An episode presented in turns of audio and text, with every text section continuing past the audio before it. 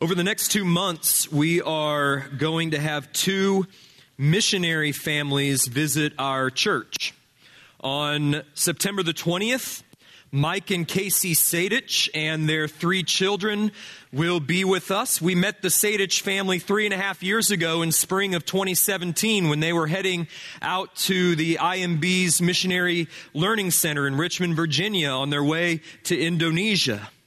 They are now home on stateside furlough until December uh, when they will return for another three year stint.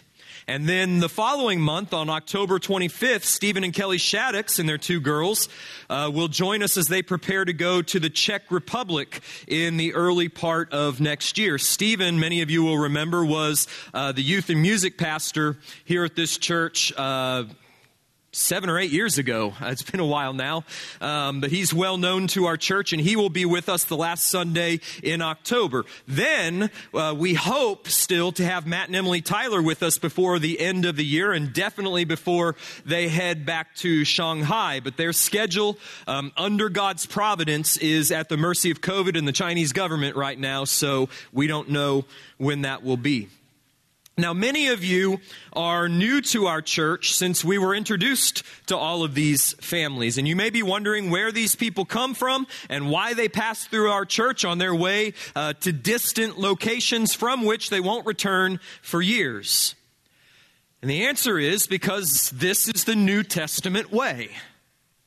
Before Christ descended on high, he commissioned his church to make disciples of all nations. The word there is ethne, that is ethno linguistic groups. So when Jesus says, go and make disciples of all nations, he's not talking about geopolitical countries, of which there are 195 at present in the world. He's talking about ethno linguistic people groups, of which there are some 17,426, thousands of which are still unreached. Throughout the book of Acts, which is the record of the first 30 years of the church after Christ's ascension, we see a definite pattern emerge. Not every Christian goes to the nations. Most, in fact, do not. Not every Christian becomes an elder or a deacon. Most do not. Most Christians remain in the same location and the same vocation as they had before they were converted. Their life radically changes as a result of following Christ, but these changes are worked out in the course of their everyday, ordinary world, which doesn't change a whole lot. When a jailer was converted in Philippi in Acts chapter 16, his life was radically altered. His sins were forgiven. He received the Holy Spirit. His family was converted. They were all baptized. And he doubtless became one of the founding members of the church at Philippi that Paul established. But there's no evidence that he left Philippi or that he moved out of his house or that he quit his job. He probably remained a jailer. There's nothing wrong with being a jailer. We need jailers. They perform a God ordained function within a fallen human society, as we read in Romans 13. So this man remained a husband, he remained a father, and he remained a jailer.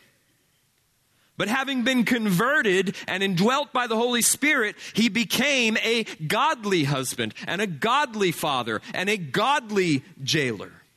His approach to each one of those realms of responsibility radically changed, though, res- though the responsibilities themselves remained much the same. He became a more faithful husband, a more patient father, a more just and compassionate jailer. But he didn't become a missionary, so far as we know. All he became was a faithful member of a faithful church at Philippi. And yet, this Philippian jailer played a vital role in the evangelization of the nations. How? Well, I want you to turn with me to the book of Philippians, the first chapter. In verse 5, Paul speaks of his partnership with the church in the gospel from the first day, that's Acts 16, until now. The Philippian church became Paul's ministry partner. How?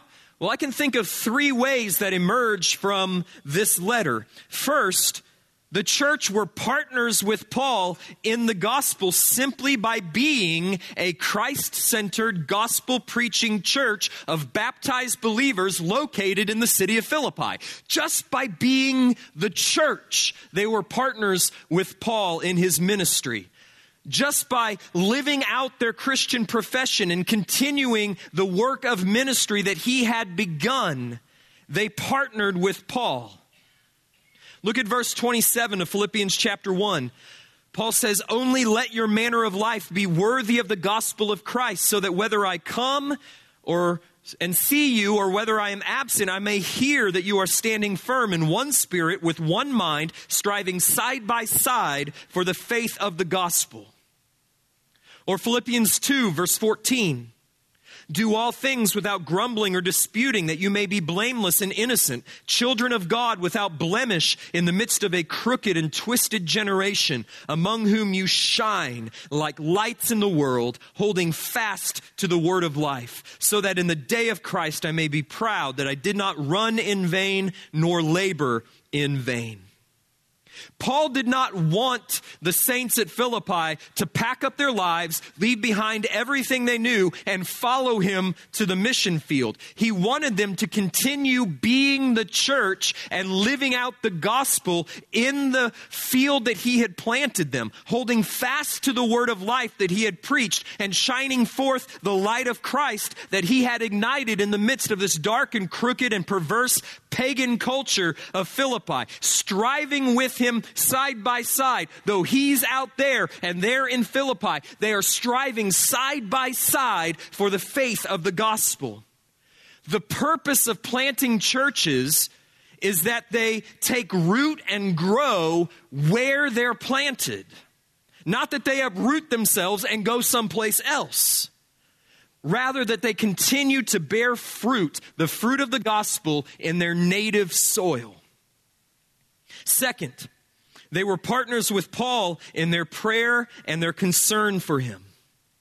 Paul was writing to them from prison, probably in Rome, and somehow they had heard of his imprisonment, and they were concerned for him.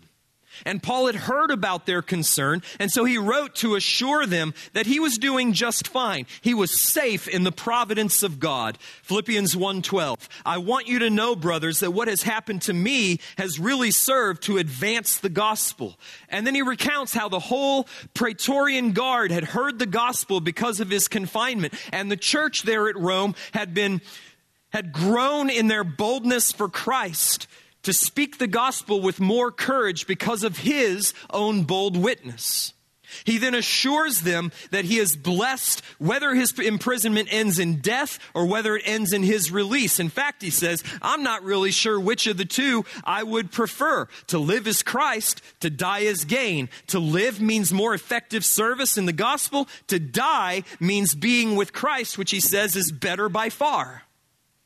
Nevertheless, he says, I know, verse 19, that through your prayers and the help of the Spirit of Jesus Christ, this will turn out for my deliverance. I know that you're praying for me, and that's how I know everything's going to be fine. And it is my eager expectation and hope that I will not be at all ashamed, but that with full courage, now as always, Christ will be honored in my body, whether by life or by death. So the saints at Philippi, like the jailer, they loved Paul. They were concerned for Paul. They thought of Paul. They prayed for Paul. The relationship that Paul had with the Philippian church was not one in which he passed through every three years or so and then they never thought of him in between. He was a part of their church. Though he was absent in body, he was present in spirit.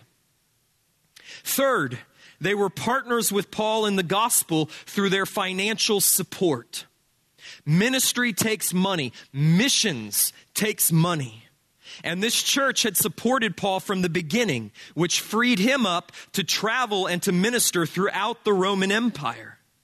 Paul alludes to this back in chapter 2 when he speaks of a young man named Epaphroditus who had traveled from Philippi to, the, to Rome and had brought this financial gift from the church to Paul. He calls Epaphroditus your messenger and my minister, or your, your messenger and your minister to my need. But it turns out Epaphroditus had contracted an illness, probably en route, and he nearly died in bringing this financial gift to Paul. He says in verse 30, He risked his life to complete what was lacking in your service to me. In chapter 4, then, Paul explicitly references the financial partnership that he had with the Philippian church. Verse 10 I rejoiced in the Lord greatly that now at length you have revived your concern for me. You were indeed concerned for me, but you had no opportunity. Not that I am speaking of being in need, for I have learned in whatever situation I am to be content. I know how to be brought low, and I know how to abound. In any and every circumstance, I've learned the secret of facing plenty and hunger, abundance and need. I can do all things through Christ who strengthens me. The concern which they had revived for him means financial aid. And the fact that that's true is demonstrated by the fact that Paul immediately begins to talk finances. He says that they had no opportunity for this concern. That is, they had no opportunity to express their concern through financial support because they didn't know where he was. They didn't know which jail he was in. And furthermore, he was too far away. But when they heard that he was in prison in Rome, they collected an offering, they sent it with Epaphroditus. So Paul continues, verse 14. Yet it was kind of you to share my trouble. And you Philippians yourselves know that in the beginning of the gospel, when I left Macedonia, no church entered into partnership. There's that word again. Into partnership with me in giving and receiving, except you only. Even in Thessalonica, you sent me help for my needs more than once. Not that I seek the gift, but I seek the fruit that increases to your credit. I have received full payment and more. I am well supplied. Having received from Epaphroditus the gifts that you sent, which are a fragrant offering, a sacrifice acceptable to God, and my God will supply every need of yours according to his riches and glory in Christ Jesus. To our God and Father be glory forever and ever. Amen. From the very beginning, from Acts 16, the Philippian church had partnered with Paul financially supplying his needs for the mission to which God had called him. And they sent aid to him again and again and again. And Paul was exceedingly grateful. In fact, he considered their financial support as if it were a fragrant offering and sacrifice offered up to God. So the church at Philippi was not filled with missionaries. It was filled with normal, ordinary people a wealthy merchant who sold purple cloth, a formerly demon possessed slave girl who used to be a fortune teller but was cleansed of an evil spirit, and a jailer with his wife and kids, among numerous other normal, ordinary, converted people. In other words, the church at Philippi was just like us. You see, God does not call every person to be a missionary, not if you define missions accurately as cross cultural evangelization with the goal of establishing a self sustaining, self evangelizing, indigenous New Testament church. That's the definition of missions. Missions is not walking across your street and evangelizing your neighbor, that's evangelism. God doesn't call all people to pack up their lives and move to a different culture. He doesn't call every person to be a missionary. Rather, God calls some men and women to leave behind their home and their culture and their way of life and to go to the ends of the earth where Christ has not been named or is not being named and to make his name known. The rest of us He instructs to bloom where we are planted, shining the light of Christ and bearing fruit for the gospel in our own community. Philippi did not need another missionary like Paul. They had the church to carry out their mission. They did need, they did not need Paul to stay there in person. They had pastors to teach them and deacons to serve them. Likewise, Nixa does not need missionaries. They have us. It is our responsibility to carry on the work of the gospel here while we partner with missionaries out there. God does not call all Christians to be missionaries, but He calls all churches to be missional churches, sending those missionaries out who will make Christ known where He is not known. And in this way, the church fulfills the Great Commission to make disciples of all nations, baptizing them in the name of the Father and of the Son and of the Holy Spirit, and teaching them to observe all things that He has commanded us. In other words, to make disciples and plant churches where new believers will likewise shine with the light of Christ where they are and send missionaries out where they are none. This is the New Testament way. Now, I mentioned last week that Romans 15 14 is a transitional verse in Romans. The main body of the letter runs from Romans 1:16 to 15:13. 15 chapters of Christ exalting truth defining and applying the gospel of the righteousness of God. Paul has canvas topics like the depravity of man, justification in Christ, sanctification by the Spirit, sovereign election as it pertains particularly to Israel, and finally, the implications of the gospel for the church. A good outline for the first 15 chapters of Romans would be this redemption required. That's chapters 1 to 3. Redemption accomplished, chapters 3 to 5. Redemption applied, 6, 7, and 8. Redemption designed, chapters 9 through 11. And then redemption lived out, chapters 12 through 15. Two years. We've spent two years walking through those 15 chapters, those five broad categories. And now we're done the main body of Romans is, is brought to an end with this soaring benediction in Romans 15 13. When Paul prays for the church and prays for us, now may the God of hope fill you with all joy and peace in believing that by the power of the Holy Spirit you may abound in hope. Hope, joy, and peace ought to be the fruit of this gospel among us. And it's my prayer for you that the past two years have and will continue to fill you with all joy and peace through faith by the power of the Holy Spirit that you may abound in hope. That's what Romans is for. Romans is fuel for joy. It is ballast for peace. It is grounds for hope. And, and I desire fervently and passionately that First Baptist Nixa would be a joyful, peaceful, hopeful people through faith in the power of the Holy Spirit. Why? Because those are the only kind of churches that can be missional churches. Wouldn't that be a tremendous testimony in Nixa? Those folks at First Baptist Nixa sure are a happy people. They are unshakably joyful. They are unnervingly holy. And they are indomitably hopeful. And if you believe the truths of Romans that we've unpacked over the last two years, if you plant those truths deep into your mind and into your heart and into your soul, you will be. You will abound in hope.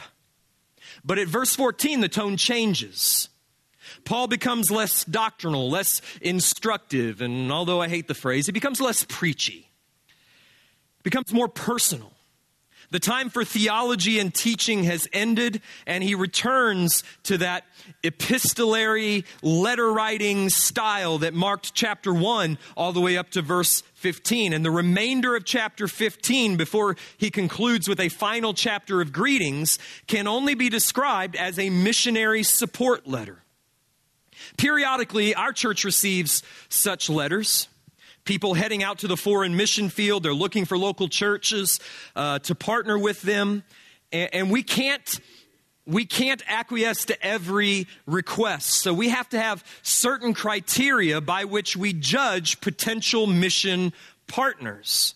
And we'll discuss next week what that criteria ought to be. I think they ought to look, well, like Paul. But this week, this week we're going to look at the church that Paul wants to partner with. So if we're looking for, for missionaries that look like Paul, we ought to be churches that look like the kind of church that Paul wanted to partner with, namely the church at Rome. So, after a brief commendation of the church at Rome, verse 14, which we'll cover today, Paul brings out his ministry resume. He says, But on some points I've written to you very boldly by way of reminder because of the grace given me by God to be a minister of Christ to the Gentiles in the priestly service of the gospel of God, so that the offering of the Gentiles may be acceptable, sanctified by the Holy Spirit. In, in Christ Jesus, then, I have reason to be proud of my work for God. For I will not venture to speak of anything except what Christ has accomplished through me to bring the Gentiles to obedience by word and deed, by the power of signs and wonders, by the power of the Spirit of God, so that from Jerusalem all the way around to Illyricum, I have fulfilled the ministry of the gospel of Christ. So Paul establishes his missionary calling, his missionary purpose, his missionary methods, and his missionary work. Then he sets forth his future designs in general. He says, And thus I make it my ambition to preach the gospel, not where Christ has already been named, lest I build on someone else's foundation, but as it is written, those who have never been told of him will see, and those who have never heard will understand. Paul says, I have no intention of building on what has already been erected. I have no intention of planting where I've already sown. I'm going to leave that to others, to pastors like Timothy and Titus to cultivate those fields. Paul says, I want to go further. I want to push to the frontier. I want to go where no man has gone before. And it's not that he's abandoning the eastern reaches of the Roman Empire. Far from it. He's not abandoning them. He planted churches there precisely so that they could carry on the mission. But his calling and the calling of every missionary is to take the gospel where the gospel is not, to make Christ known where Christ is not known. If Christ were already known there, if the gospel were already present there, they wouldn't need a missionary. So, yes, I think churches ought to prioritize frontier missions to unreached peoples, but we'll talk more about that next week. Next, then, Paul comes to the point and he presents a specific request. Look at verse 22. This is the reason why I have so often been hindered from coming to you. But now, since I no longer have any room for work in these regions, and since I have longed for many years to come to you, I hope to see you in passing as I go to Spain and to be helped on my journey there by you once I have enjoyed your company for a while. First, he says, though, I need to go to Jerusalem. I need to deliver this offering that I've collected among the Macedonian churches for the famine stricken churches of Judea. Verses 28 and 29. When therefore I've completed this and have delivered to them what has been collected, I will leave for Spain by way of you. I know that when I come to you, I will come in the fullness of the blessing of Christ. It's a missionary letter. You're the church I want to partner with. Here's the way I go about missions. Here's my future plans. Will you join me? The question is was he right? Did Paul make it to Rome in the fullness of the blessing of Christ? Did he enjoy fellowship with them, receive provision from them before heading out to Spain and to regions unknown? Well, you'll have to stay tuned to find out. We'll answer that question in the coming weeks. What I want you to get from this overview of the second half of Romans 15 is Paul's purpose in writing Romans. Okay, here are the main points. You can follow along on your bulletin. Paul did not establish the church at Rome, he'd never been to Rome. Number two, therefore, he could not be certain of their doctrine. He'd heard good things regarding them, which is our focus this morning, but they had not had the benefit of his presence and his teaching. Number three, so Paul wrote to them a comprehensive summary of his gospel. Romans is not a systematic theology, but it's pretty close. It's a declaration of redemption, required, accomplished, applied, designed, and lived out. And along the way, Paul touches on every major doctrinal topic that you would find in a modern theology textbook Scripture, God, man, Christ, salvation, the church, last things, creation, fall, redemption, consummation. It's all in here in these 15 glorious chapters. So, why did Paul write his longest theological work to a church that he had never visited? It was precisely because he had never visited them. He'd had three years to teach and instruct the church at Ephesus. He'd had 18 months to do the same for the church at Corinth. All he had was 15 chapters to instruct the church at Rome and set them upon a solid doctrinal foundation. And why was that important? Because missionaries cannot partner with churches that do not share the same theological commitments, and churches cannot partner with missionaries who hold the different doctrine. It won't work. And Paul knew that. So when he finally arrived in Rome, he did not want to spend his time correcting errors and refuting heresy. He wanted to come to them in joy and be refreshed in their company. And so he wrote Romans and sent it ahead of him. Fourth, after a journey to Jerusalem to deliver the aid collected for the starving saints in Judea, he planned to come to Rome. And then finally, after a brief stay in Rome, which he hoped would be mutually beneficial. He hoped to benefit from them, and he hoped they would benefit from him. Then he wanted Rome to send him off to take the gospel to the west, to Spain, and who knows where beyond that. Maybe Gaul, maybe Germania, maybe Britannia. But wherever it was, you could be sure Paul was headed to the frontier where Christ was not known. And you have to admire his, his courage. But more on that again next week. That's what we're looking for. We're looking for courageous missionaries to partner with. But I want to spend the remainder of our time looking at one verse or two. And the beginning of this new section, Paul writes in verse 14 I myself am satisfied about you, my brothers, that you yourselves are full of goodness, filled with all knowledge, and able to instruct one another. Back in chapter 1, in verse 8, Paul said, I've heard something else about you. He says, I thank my God through Jesus Christ for all of you because of your faith, which is proclaimed in all the world. All right? So we're going to look at chapter 1 and verse 8. We're going to look at chapter 15 and verse 14, and we're going to put them together, and we're going to get a picture of the church at Rome that Paul wanted to partner with in the mission of the gospel to where Christ had not been named. Paul says, I was satisfied about these things concerning you. Well, how did he know? Well, probably from the numerous contacts that Paul had with others that he met in the cities of the uh, Roman Empire, people like Priscilla and Aquila. They're in Rome now. Um, he had worked with them, he'd lived with them in Corinth and in Ephesus, and he was looking forward to reuniting with them in Rome. If Paul had not been satisfied that the Roman church possessed these qualities, he would not have wanted to partner with them.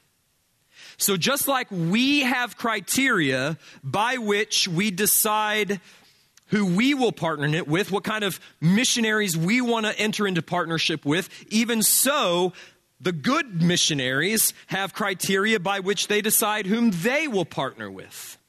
Missions partnerships are, are mutual commitments with mutual qualifications and mutual responsibilities. What are those qualifications? There's any number of ways we could answer that question, but just using these two verses, I think we find four characteristics that make a good missions partner church. All right? Four qualifications. Number one, faith. This comes from chapter 1, where Paul says that their faith is proclaimed in all the world. The Roman church was a believing church. Someone had already taken the gospel to them, which is not surprising because Rome was the hub of the Roman Empire. All roads lead to Rome, right?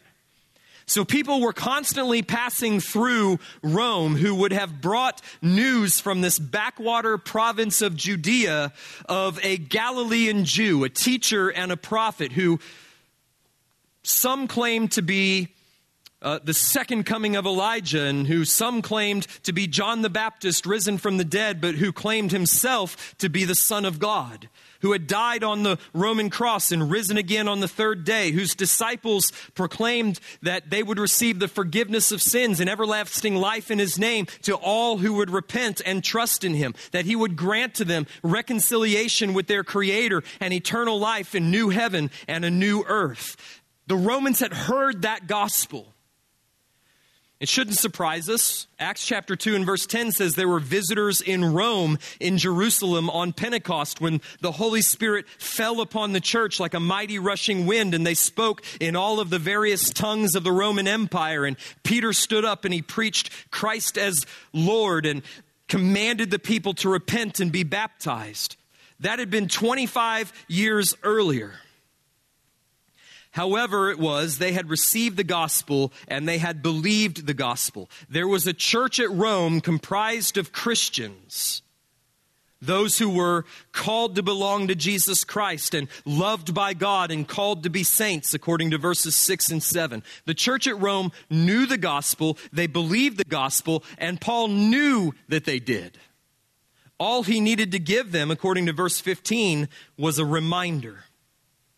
So we learn that if we want to be a missional church, if we want to be a church to whom God sends missionaries to partner with and from whom He sends them out again, we need to be a church whose faith is famous, whose faith is proclaimed in all the world, like the church at Antioch, like the church at Philippi, like the church at Rome. If we want to be a missional church, we need to believe the gospel. Number two, Paul says they were full of goodness. Verse 14 of chapter 15. Goodness is an interesting word. It's only used in biblical Greek. Paul uses the word in Galatians 5:22 for instance where it's listed as a fruit of the spirit. It could be translated as kindness. It could be translated as generosity. And we get a pretty good idea of the meaning of this word if we consider its opposite, mean and stingy. Mean and stingy churches don't make good missional churches. Good churches, that is, kind and generous churches, make good missional churches. Kindness and generosity, that is goodness, cannot be faked because it cuts too close to the core of man's idols, self and money. Thus, goodness is a fruit of the Spirit. Neither can goodness be taught. You can't teach someone to be kind. You can't teach someone to be generous. Either they're kind or they're not. Either they're generous or they're not. And the church of Rome was, Paul says. In fact, they were filled with goodness, which is an incredible compliment. And it's a worthy goal for First Baptist Nixa.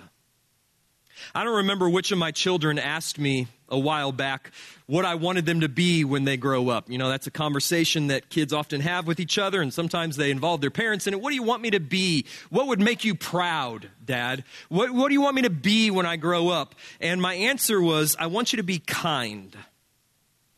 Because wealthy, successful people are a dime a dozen. But genuinely kind, generous people are rare and they're treasures. And the same is true of churches. So may God give grace to us to be kind and generous, filled with goodness, that we may be a missional church. It's no wonder that Paul wanted to partner with Rome and come to them so badly. He says in verse 32 I knew that I would be refreshed there. So ask yourself is First Baptist Nixa a refreshing place?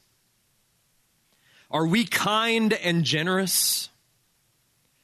I think we are, but we're not really the best judges of that, are we? We'll see what the Sadiches and the Shaddixes say when they come. Because my prayer is that they will leave here refreshed. Third, a missional church must have knowledge. In fact, Paul says the church at Rome was filled with all knowledge.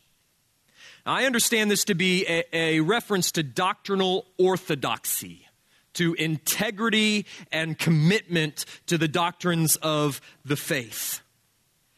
The church at Rome knew the Christian faith. They were able to discern truth from error, and they were committed to the truth.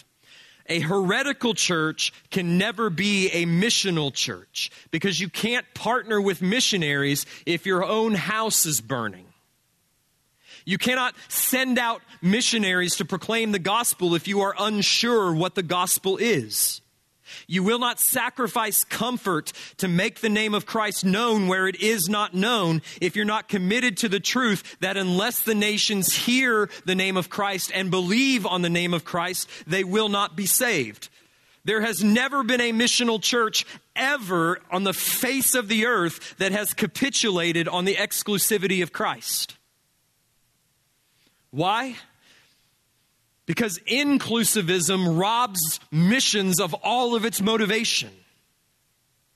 There's never been a missional church that has not known and believed and breathed and bled the truth that Paul enumerated for us in Romans chapter 10 that everyone who calls on the name of the Lord will be saved. But how will they call on him in whom they've not believed? And how will they he- believe in him they've not heard? And how will they hear unless somebody preaches? And how will they preach unless they're sent? Churches that don't believe that don't make good missional churches. And I'm really tempted, I'm going to resist it, but I'm really tempted to pause here and tell you the story of how Andrew Fuller and William Carey, both Calvinists, by the way, saved the English Baptists from the anti missional hyper Calvinism at the end of the 18th century and sparked the modern mission movement, which again was spearheaded by Baptists. How did they do it? They did it by writing. They imparted knowledge to the English Baptist churches that those churches had lacked. William Carey's An Inquiry into the Obligations of Churches to Use Means for the Converse, Conversion of the Heathens. They knew how to title books back then. And Andrew Fuller's The Gospel Worthy of All Acceptation. Those two truths were read throughout the English Baptist world at the end of the 18th century, and they hammered home this truth with startling clarity. Now, the challenge in our day is not from the hyper Calvinist who says, when God is pleased to convert the heathen, he will do it without your help and mine. Those words were actually spoken by a Baptist minister to William Carey when he suggested that they ought to be doing missions. That's not, that's not so much our concern today. Our concern comes from the inclusivist who says God is not so severe as to condemn men who do not worship God according to your narrow interpretation. After all, there's a wideness to God's mercy. Churches who fall on either side of that ditch, who give into either one of those or a hundred other heresies, don't make missional churches. Paul knew it, which is why he wrote Romans to ensure that the church knew the gospel, to ensure that they had all knowledge. That is doctrinal integrity and commitment. Those characteristics are essential to a missional church. Finally, a missional church must have wisdom. Paul says the Roman church was able to instruct one another. Literally, they were competent to counsel.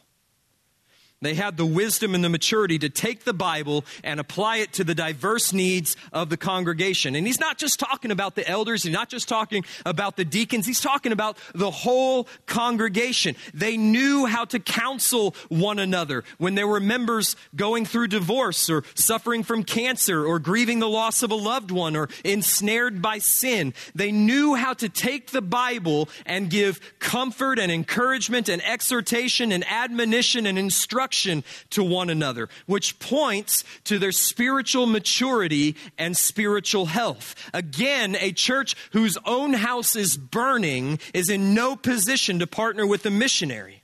Because what if the missionary gets on the field depending upon that church's financial support? But while he's there, the church splits in two because two members of the church had an affair and, and, and the church split into different factions, or, or because the church treasurer embezzled the church's funds and now they don't have any money with which to support the missionary who's already on the field. That doesn't happen in a wise church. Why? Because wise churches don't sin? No, because wise churches know how to deal with sin when it happens. A wise church is a stable church. It is a healthy church. And a stable and healthy church is able to provide financial and emotional support to missionaries on the field. God is calling First Baptist Nixa to be a missional church. And I want to be clear, I don't mean that in the generic God is calling every church to be a missional church sort of way. I mean, God has providentially gathered the saints of First Baptist Nixa with all of our diverse gifts and our diverse passions and our diverse resources for such a time as this. He's already begun sending missionaries to us. We are a new Antioch. We are a new Philippi. We've already begun. The time has come to press down on the accelerator and become a channel of God's mercy to the nations.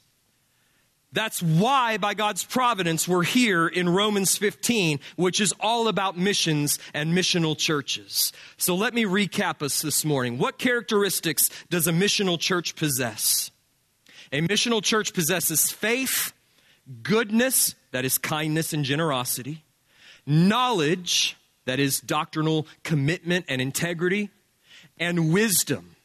The wisdom to take the Bible, apply it to the messy lives of our people in order that we can remain a stable and healthy church, able to support missionaries both financially and emotionally. And what does a missional church do? They partner with missionaries by proclaiming Christ in word and deed where they are planted by praying for missionaries out of genuine love and concern, and by providing the financial resources required for the mission. I look at this picture of the church at Rome and I ask, why not us? Why not now?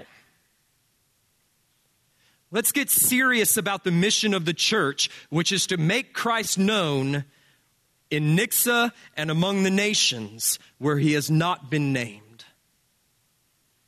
Let's pray. Our Father, I pray that you will take this message and that you will cause us to think about our role in the Great Commission.